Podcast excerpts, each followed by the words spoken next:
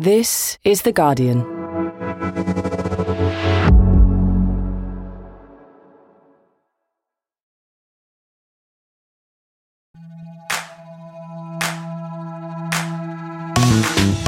Hello, I'm Faye Carruthers, and welcome to the Guardian Women's Football Weekly. It's going down to the wire, it's going down to the death. The WSL is going down to the last day of the season except most of us have actually handed the trophy to Chelsea and waved a sad goodbye to Reading. But anything is possible. Whatever happens, the place to be is the Madejski Stadium on Saturday.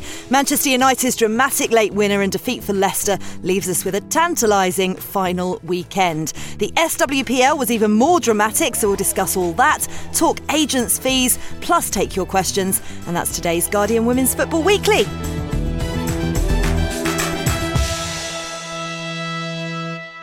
What a panel we have today. Susie Wrack, nice to see you last night.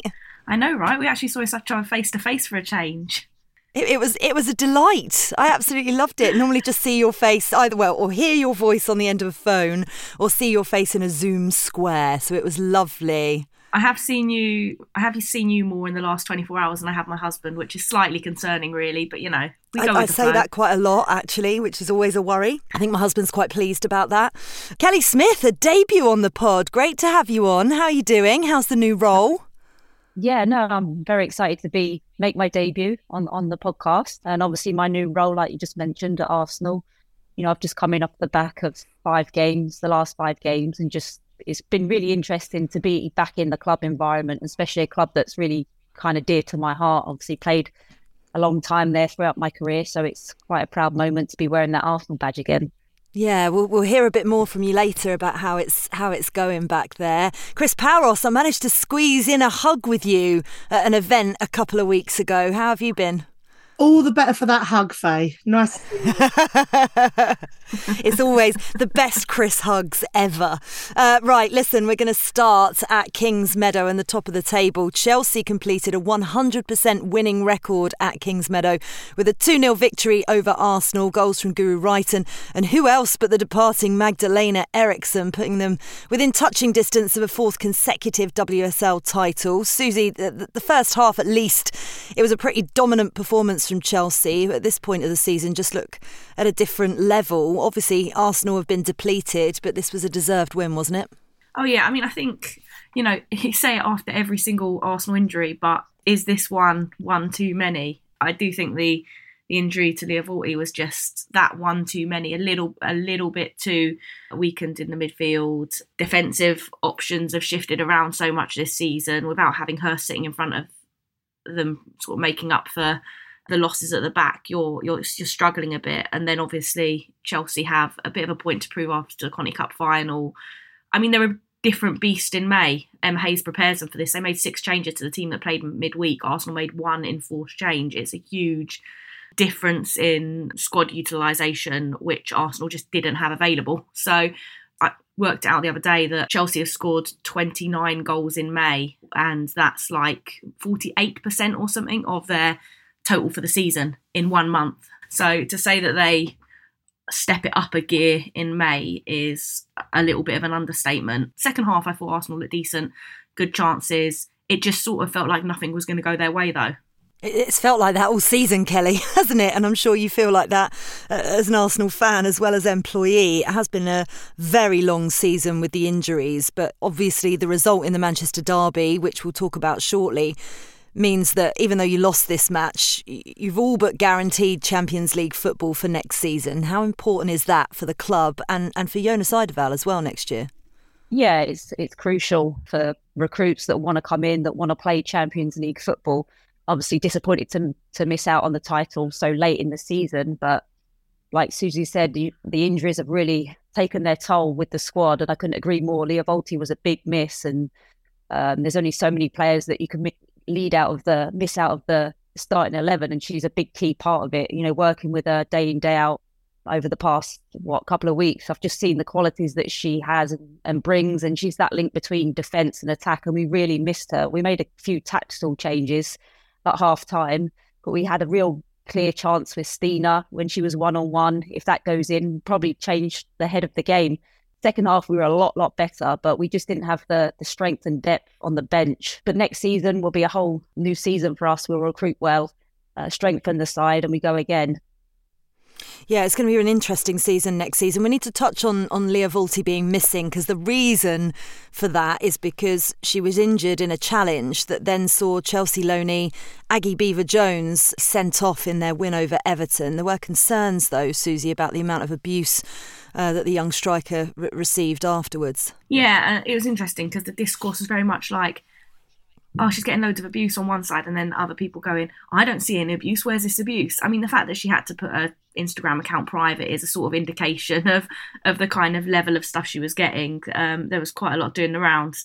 Which isn't okay, right? Like I was fuming at that challenge. I'm an Arsenal fan, as is widely known, and you know, in our private WhatsApp chats, I was raging uh, about the challenge. But you know, you never go and abuse a young player. No player goes in intentionally aiming to damage a player's career, right? Like that's just not a thing that happens. No player does that.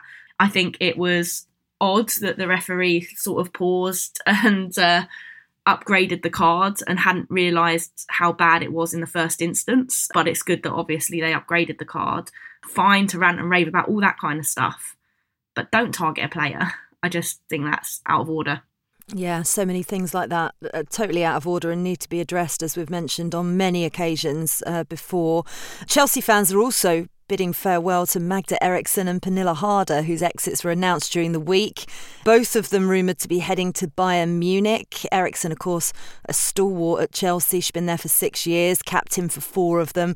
Harder's been there for the past three years. And, and Chris, these two have been so important both on the pitch for Chelsea, but also off the pitch for the wider LGBTQ plus community. Absolutely. And you could see how emotional Magda Eriksson was when she scored that goal. You know, the way she celebrated with her teammates. I actually saw her. I mean, maybe I was uh, putting my, something onto her, but like, you could see her sort of welling up there. And I think it's going to be a big loss for the WSL actually to see them both moving on, uh, both in terms of the quality of the play. I mean, you know, um, you talked about the uh, FA Cup final, but that, you know, Pernille Harder just changed that game. And, you know, Chelsea are going to miss that. But, you know, there's no doubt that Emma Hayes is going to have a plan. And, you know, in terms of having their voices in women's football for the LGBTQ plus community, I think they're sort of, they're almost unparalleled in that sense because they use their platform really wisely, both separately and together. And, you know, if you, you know, see some of the sort of, um, podcasts and vodcasts they've done you know videos they put out to talk about what those sort of what the issues are and you know in support of the trans community as well at a time that they're very much under attack. I think they're really really important voices and, and we will miss them yeah, they they will be a huge, a huge, huge miss. Actually, Susie, Chelsea almost got ahead of their the announcement that they were leaving by revealing their first signing of the summer as well. Germany midfielder Sjoeke Nüsken, uh, Catarina Macario, and Ashley Lawrence have also reportedly agreed terms. How impressive is it the way that Emma Hayes is always changing this team, moving them forward, and how much is that crucial in Chelsea's long-term success? Yeah, I can't remember where which gate which press like all the press conferences the last like week and a half have merged into one giant press conference and one giant game. But at some point in the last week, Emma Hayes talked about how she wanted to um, build the team to a point at which it was still competitive and winning whilst in transition. And I mean, that's proved effective. they're still winning. You could say they're in a moment of transition now with Fran Kirby injured, with Pernille Harder out for most of the season. You know, they started the season with Kadeisha Buchanan phasing out Magda ahead of her going in the summer. They've had to sort of fall back on her with the injury to Millie Bright and stuff towards the end. But they they are they have been in a, a smaller period of transition than perhaps their last big one, where you had like the Karen Carneys and Katie Chapmans and Claire Rafferty's and stuff all going.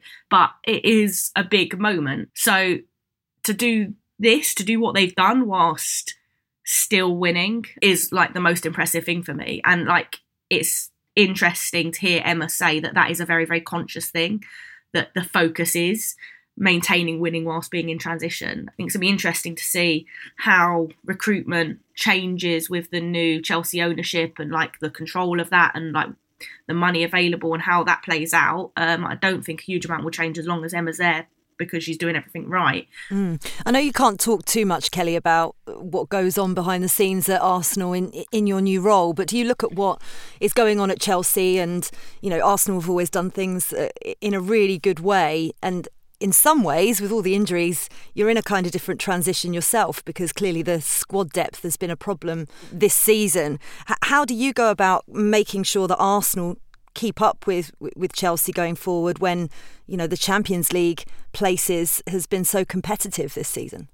Yeah, I mean, with the, the squad that we have, we reached the semi-final, so we have quality, a lot of quality. But when you lose five, five, six players, the spine of your team for injury is going to affect the way that you play. And we did change formations and adapt to a different playing style because you're missing Beth, Viv, Leah at the end and and a couple of other players. So yeah, it's always going to be a struggle, but I'm sure Jonas and Clare Wheatley have a plan to bring new players in. You know, I'm not in those talks, but they have to strengthen the squad.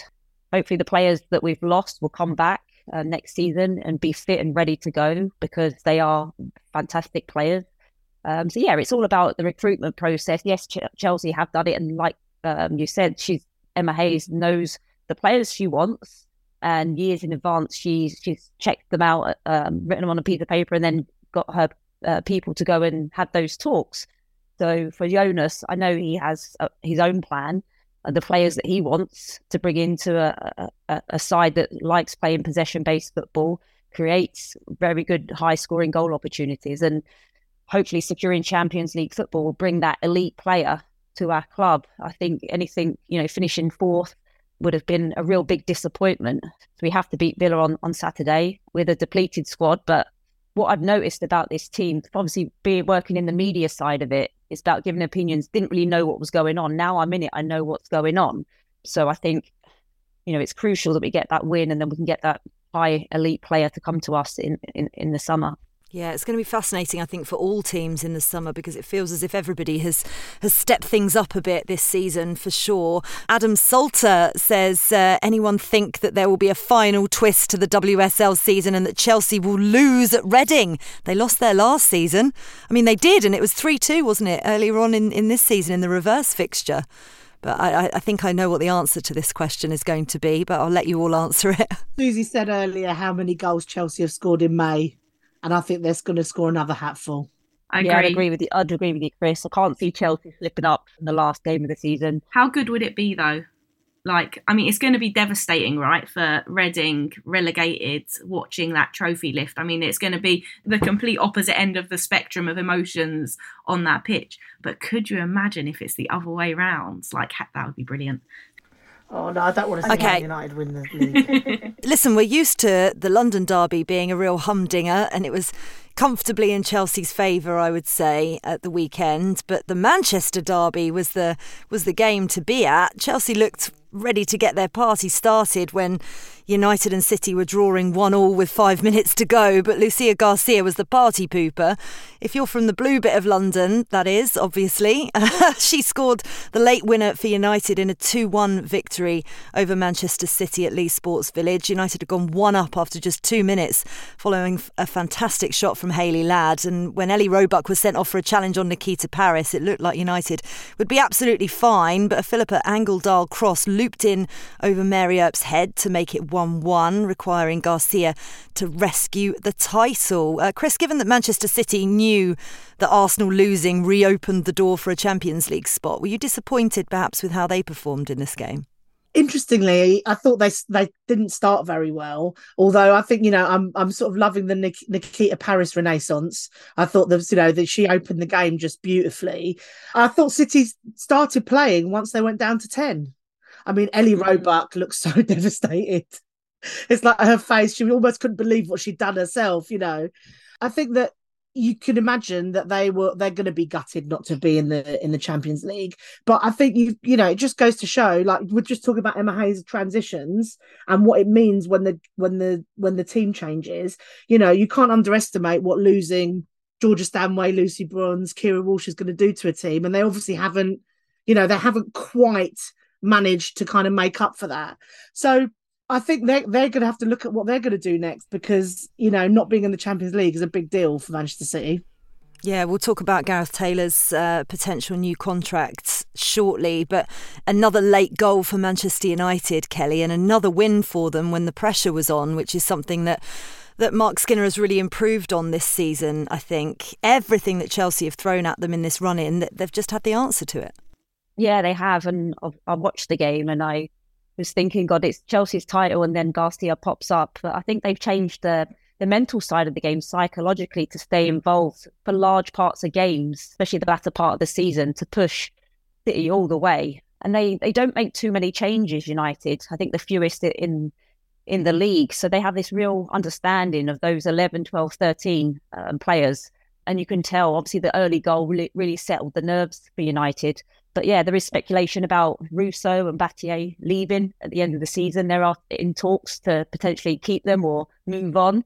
I think Batlle will be a big miss. I think she had nine assists from right back this season. And obviously, Russo, we know that she's a fantastic talent. Can they keep her? I think that would be key to their progression next year. But it's great to see that they've secured Champions League football because they've finished fourth the last couple of seasons and and always missed out. So to to push the title all the way. I think Marc Skinner's done a fantastic job for them just to keep them believing, keep them in games. And you saw the celebrations after the game, what it meant to them. It's their first ever win in a Manchester derby. So we're not talking about, you know, the top three anymore. It's the top four and potentially Villa coming into a real strong league with five top teams that can beat anybody on any given day. And that's what you want a competitive league. And certainly the Barclays WSL, for me, is the most competitive league in the world.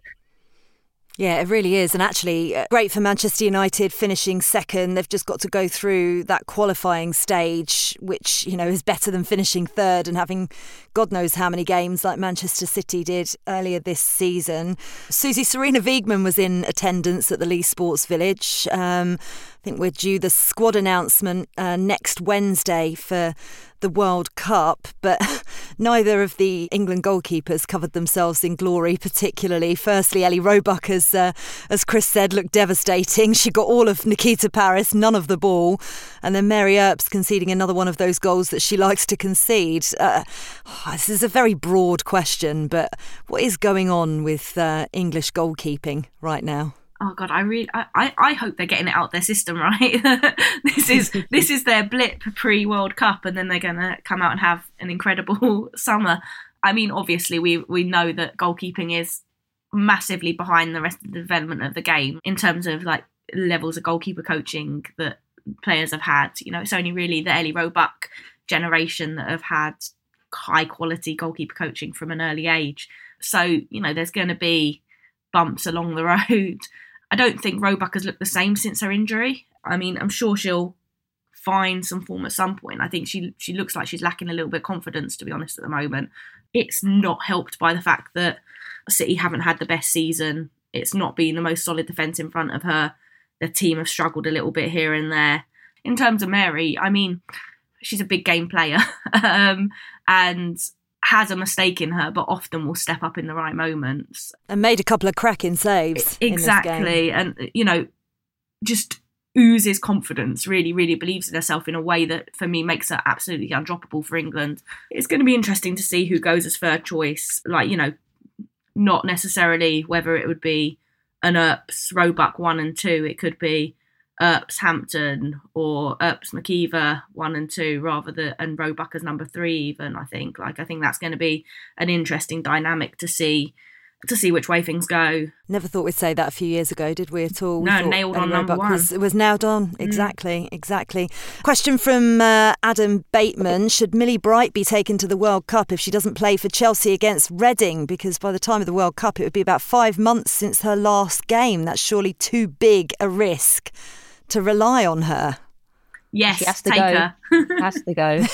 I think she, she should be the captain, won't she? If um, Leah's out, I think she's vice captain. So, I mean, they're going to play very high training sessions.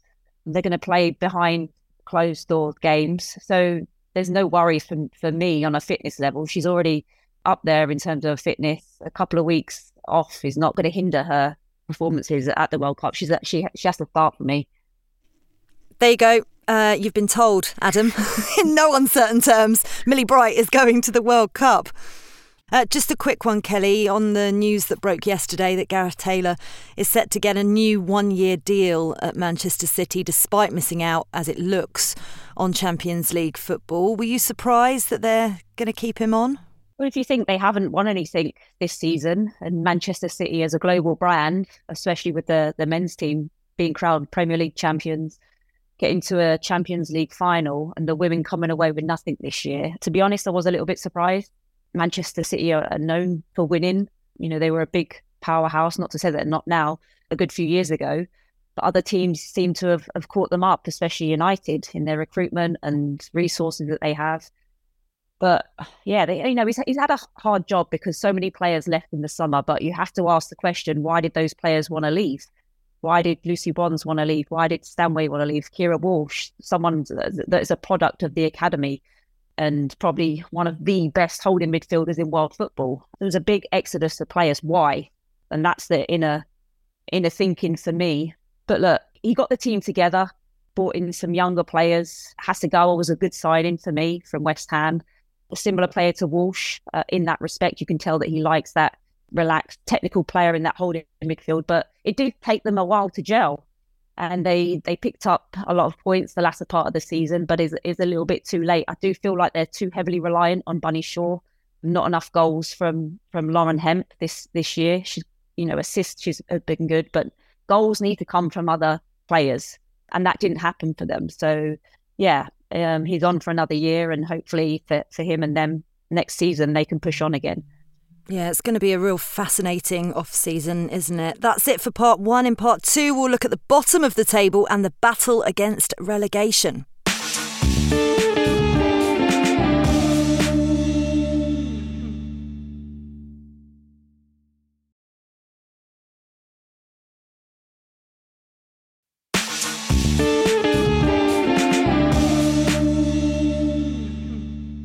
Welcome back to part two of the Guardian Women's Football Weekly. Tottenham 4, Reading 1. The first ever WSL Premier League double header was both good and bad for Spurs. The women at least managed to bring some joy to the Tottenham Hotspur Stadium as goals from Beth England, Celine Bizet, and Kit Graham saw them guarantee WSL football for next season. Chris, you were there.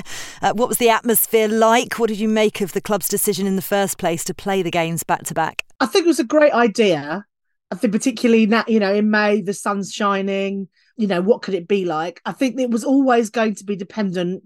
The numbers, I think, were always going to be dependent on two things: the weather and how the men's team played. By the time that third Brentford goal went in, a lot of people left.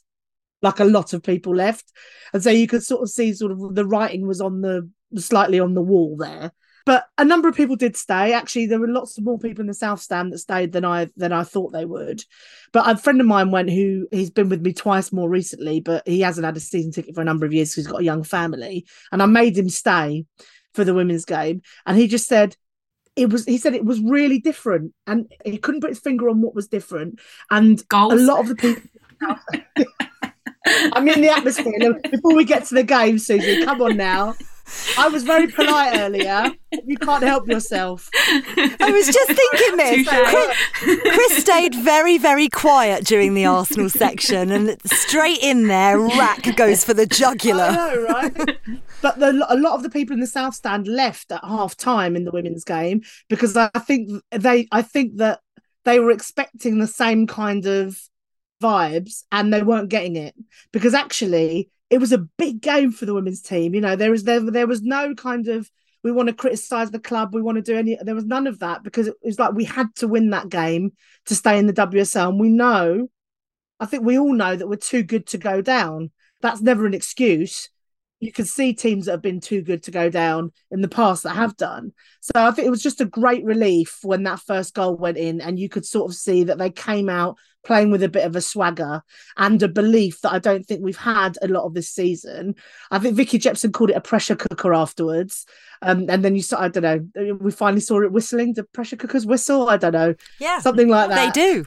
Very old school, like a whistling kettle. Yeah. But it was great. And I think that second goal was wonderful. You know, there was like, I don't know how many touches it was. It was like six players and an eight and nine pass sequence and a really sweet finish from Celine Bizet. And I'm always delighted when she scores because I've made my I've made up a song for her that I absolutely love. Sing it, Chris. Sing And it. so when she scores, do you want me to? I, No. I'll tell you what, because I yes. love it. It goes near, far, wherever you are. I believe that Celine will score goals. it took me a second to get it. I love it. oh, no, sorry. I've tried. It's sort of. I've tried to make it footballish. the first time she scored, I was like, "Oh my god, her name's Celine. We have to come up with a Celine Dion." So between us, we did a little bit of kind of, you know, a little bit of workshopping, like in the stands at Brisbane Road, and uh, and came up with that. So look, that was great, but. You cannot underestimate the impact of, of Beth England. You know, 10 goals in 11 league appearances for us. You know, she's got 12 in total. So she's ahead of Sam Kerr and Alessia Russo in the WSL scoring charts pretty much from half a season. It would be an absolute travesty if she didn't go to the World Cup. Like a, a travesty. Like I think you know we should all, you know. I can't even get my words out because because uh, I think you had Russo and Toone were impact players in the Euros, right? And now they're definitely starters. So if you're not going to start her, she could definitely come on and make an impact, and she she could score a goal from from nothing. You know, we've seen individual goals, we've seen goals that are from the team. I think, you know, I know there's already a campaign out there, but Beth England for England. I mean, it even works from from her name. You need a new song, Chris, for that. I've got one for her as well, to be fair, but not for her, not for England. And I'm not doing any more singing. yeah. I Um, really, really sorry, Susie, to interrupt you. I'm I don't know about you and Kelly, Susie, but I would love just to walk down the street and have Chris behind me serenading me with my own song. I'll co- come up with one for all of us. I'm desperate. Be like, wow. Sorry, Susie, go for it. I was uh, I was going to say. Um, I mean, firstly, I hate double headers in football. They work in other sports in some some scenarios. Like rugby have managed to do it really well, and I, I think I think maybe for international football it might be easy. I think when emotions are so high around club football, particularly towards the end of the season when things are getting tight and people are really frustrated or whatever with how their team has done so far on the men's side, it becomes re- it's always going to play little sister, right? I mean, even down to you know the facilities that we get as journalists, like it's all second fiddle to what has happened earlier in the day in that match. From uh, the way I understand it, uh, the amount of time you get after games, the food, you're, like everything is inferior, you know. And then yeah, putting it as when it's such a huge game and there's so much at stake was a real like risky move. It's paid off obviously to a certain extent, but um, I think that's just Beth England being amazing. But on Beth England, I, I completely agree with everything you said, Chris. One thing I would say is I would have her starting. I think Russo has had a, a poor end to the season, not being that impactful. I think she struggles over 90 minutes for England. And for me, keep her and Toone as the impact players and have Jordan Nobbs and Beth England starting. Yeah, I think Beth England is a player that thrives off of consistency, off of confidence in her from the manager, off of a lot of minutes. I don't think she's a very good impact player. I think she's a very good starter. And I would actually switch it around and say, yeah, keep keep Russo coming off the bench and running uh, tired defences in, in Australia. That for me is is the move I'd make. I, I, like if she doesn't go, some there's something big at play there because she has to. She has to go. If if you look at anything and everything that she's done this season, she has to be on that plane. the only reason I said don't like I wouldn't suggest her as a starter is because she hasn't been picked since she's been at Spurs. She hasn't even been picked. So it be, it would feel unusual to pick her and then start her. But I agree. I think I'd I, I'd put her on there. You know, ten goals and eleven appearances. That's what you want from tournament play. You want someone who's going to score in every game, and she can pretty much score in every game. Just quickly back to the double header, though. I will say it was Mm. a test because as I say, you've got to figure out how you're going to do it. And from a fan perspective, it certainly made me feel better about the men's game because I'd forgotten about it. by the time like, and, and that was great uh, for me. That was a great way to end the day and to end the season at the Tottenham Hotspur Stadium. So I, I was I was all right with that. To be fair, Brilliant. Uh, just one more thing on, on, on Beth England. The, the good news for Sarina Wiegman is if she does pick her, she's got a good month before you know the first game of the Euros. I think they're due to meet up on the 19th of June, aren't they? She's selecting the the squad on the um, on the 31st of, of May, so she's got time to see where everybody is at which is which is more more of a luxury than than Gareth Southgate had going into into Qatar and, and, and the World Cup there at least. So we'll see, won't we? And as you say, Susie, it will highlight whether or not there's something more at play if she doesn't get selected. Just another quick one on um, on Tottenham in terms of you know Rosella Ayane caught the eye, obviously Beth England as well, and uh, the safety's guaranteed with a game to spare, and and it felt as if weirdly they played a little bit more with the shackles off in in this game. But does it almost highlight how disappointing they've been as a team all all season, Chris? Well, I think Kelly mentioned um, Villa earlier being sort of the fifth place team and you know the best of the rest and all the rest of it. That's where Spurs thought that they were last season, finishing fifth, ready to push on, you know, making some key signings. I think the, the challenge is probably that there were a lot of new players at once. And I guess we, you know, might be not used to sort of uh, managing that and, you know, bigger players and all the rest of it. But it's an interesting time because we've got, I don't know how many players that are at the end of their contract. You know, the goalkeeper, Tinja Korpela, Shelina Zadorsky, the captain, Cho, Asmita Ale, Chioma Ubogagu, Mana Iwabuchi's um, was only on a half season loan, but hopefully they'll, you know, give her a, a full time contract. Kyah Simon, Rosella Ayane, Esther Morgan, they're all out of contract. And there's a, there's a sev- several others that have got one year to go. So it'll be interesting to see what happens there. But of course, we need a manager. someone needs to you know again it's like who's the manager going to be? He's going to you know be part of making those decisions and figuring out what they want to do next season. So you know the search is on for the men's manager. Hopefully they're doing all the work behind the scenes to figure out what's going on with the women's manager too. But vicky jepson as you know has said that the club's in her heart. So it'd be interesting to see what they what happens with vicky as well. Yeah I, you have a club who needs a manager and a load of players that's that's not a team. There's no team there. There's quite a lot of building work to do, I would say, in the summer at, at Tottenham. Um, Kelly, barring something very surprising against Chelsea, which I think all of us in our heart of hearts, if we're truthful, don't believe will happen. Reading are likely to get relegated on Saturday, even though Leicester did lose to West Ham and Leicester could still lose against Brighton at the weekend. Do you think it's all over for Kelly Chambers and her side?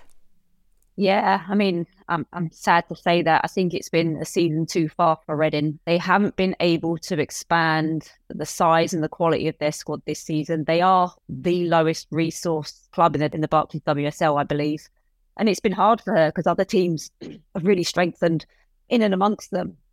Relegation to the men's team, I fear for them if they don't beat Chelsea at home. I can't see it happening the way Chelsea are playing Reading for me um, leaked too many goals. You know, recently I was watching the game against Everton. They were 2 0 up and they ended up losing the game 3 2.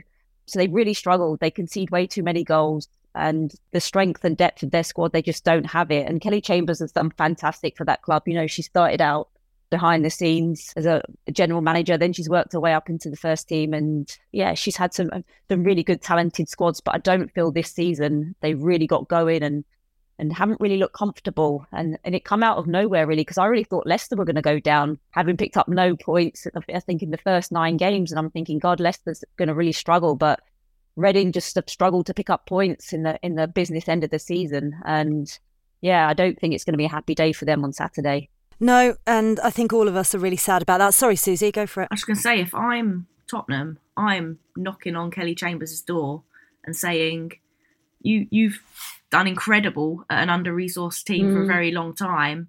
Here's a decent level of res- resources.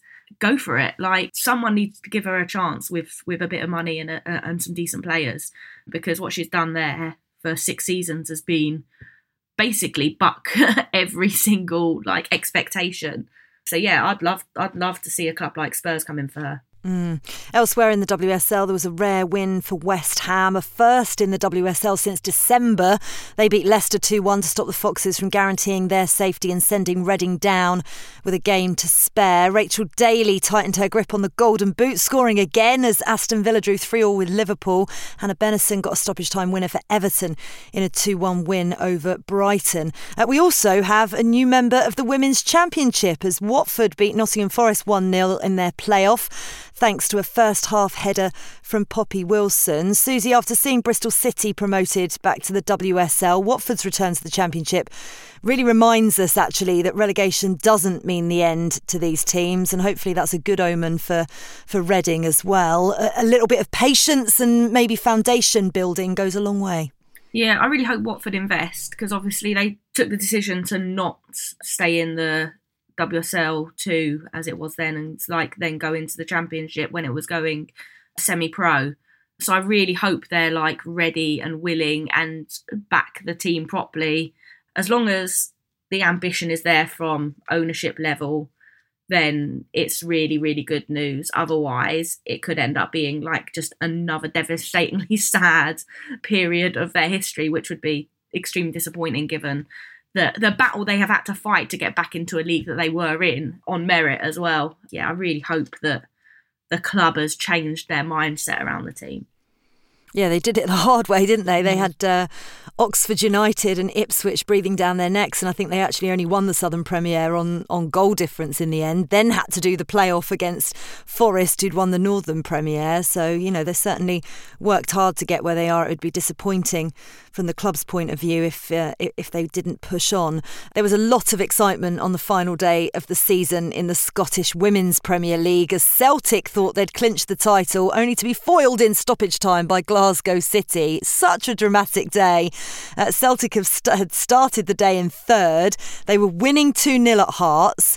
Glasgow were drawing nil nil against Rangers, but a stoppage time winner for Glasgow City meant they won it for the 15th time in 16 seasons, despite the investment from Celtic and Rangers trying to usurp them. Celtic thought they'd had a reprieve when Rangers equalised, but the goal was ruled out for a foul on goalkeeper Lee Gibson. I mean, it kind of puts our title race to shame a little bit, Kelly, doesn't it? But um, very exciting for Scottish football to see these record crowds being pulled in to watch historic clubs battle to win. Yeah, absolutely. It's great that it's just not our league that's thriving. The Scottish League is also, and it's very competitive. Yeah, and it's great for for the fans to go out and show their support like they have, and what a way to end the season. So so close, right to the end. It's good to see Scottish dominance being broken as well, right? Because you don't see anything but Rangers and Celtic. So to have a you know somebody else in there, kind of shaking things up, it's good to see. Yeah, it really is. Uh, just finally, some interesting research from Tom Garry at The Telegraph that came out yesterday showing how much clubs are spending on agents' fees versus what they're investing in their women's team. Chris, it's maybe not surprising that there is a discrepancy, but the size between some of the figures is astounding. It feels a little bit as if we're kind of Manchester City baiting today on the pod, and, and we're not, but this is an example, right? So Manchester City spent close to 120 million pounds on agents' fees in comparison to just under 20 million pounds on the women's team. Liverpool spent under 10 million on their women's team, while they're splashing out around 80 million on agents' fees. It's quite scary. I saw that graphic yesterday and I actually couldn't believe it and and I you know I appreciate that there is sort of there's commerciality at play and sort of talk about the fact that women's football isn't bringing in the revenue etc but we you do know that with any business particularly when it's in startup phase you have to invest in it in order to build your product and drive the revenue and to honestly see that much money being spent on agents fees which you know look no agents do great work. Some their, agents, their... some agents do yeah. great work. Yeah. yeah. Okay, yeah, yeah, that's fair. So yeah, some agents do great work for their for their players, but those are obscene amounts of money that are going nowhere into the game. You know, I want to see the game invested in, whether that's men's or women's football. And that can be for the players because the players are the ones that produce the magic on the pitch. Absolutely. But to see that level in the agents' fees, it feels obscene, absolutely obscene. You know, from Tottenham's perspective, I was pleased to see that we were the lowest on the agents' fees, 45 million, it looks like. Um, but also pretty much, you know, on par, maybe a little bit more than than Liverpool on the investment in the women's team. And and and actually, I want to see I want to see more investment in the talent on the on the pitch, and that's going to be in, in the women's team, and, and just see what we can do there. So it was an interesting comparison to make as well, actually, because you didn't have to put those two things up against each other, but actually it was quite stark to see it. So forget what the investment is in the in in the men's team, men's football overall, but just in those agents' fees to outstrip investment in their women's team overall. That's everything. That's, I'm sure, the infrastructure, the players, agents in that perspective, you know, all of those things. Yeah, if something felt wrong looking at that graphic. Yeah, you're nodding, Susie.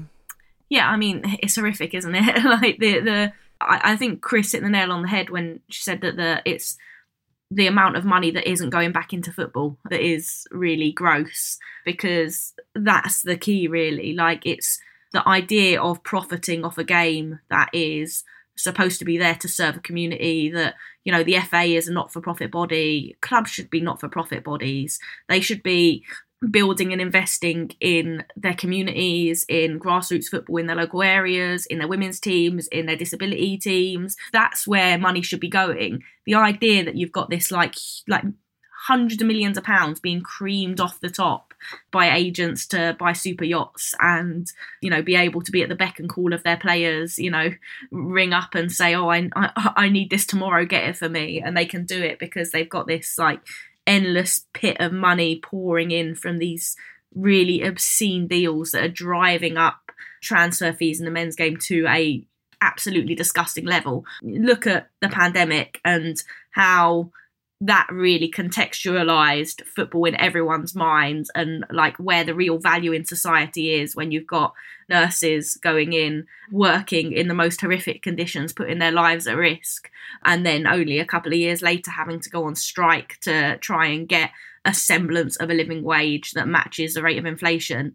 How have we gone from a period where there was so much anger around what mattered in society around the pandemic to then looking at things like this. It just doesn't make sense. None of it makes sense. And the idea that football, which is a community birthed sport, isn't having all of the money it produces being put back into the benefit of the community is just madness. Yeah. Susie Wrack for Prime Minister. absolutely. Absolutely. Um, what a great place to end as well. Um, Chris, it's been an absolute pleasure. I think you need to get your songwriting sheets ready. and next time you're on the pod, I expect one for all of us, please.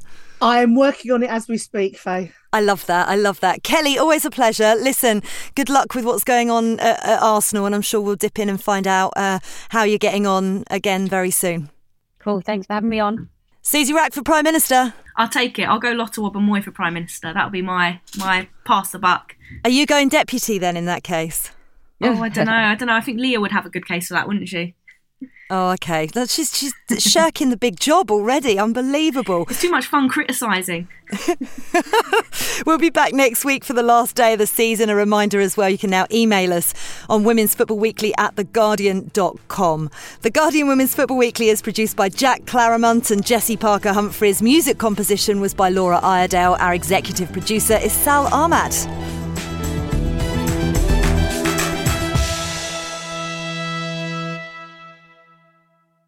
This is The Guardian.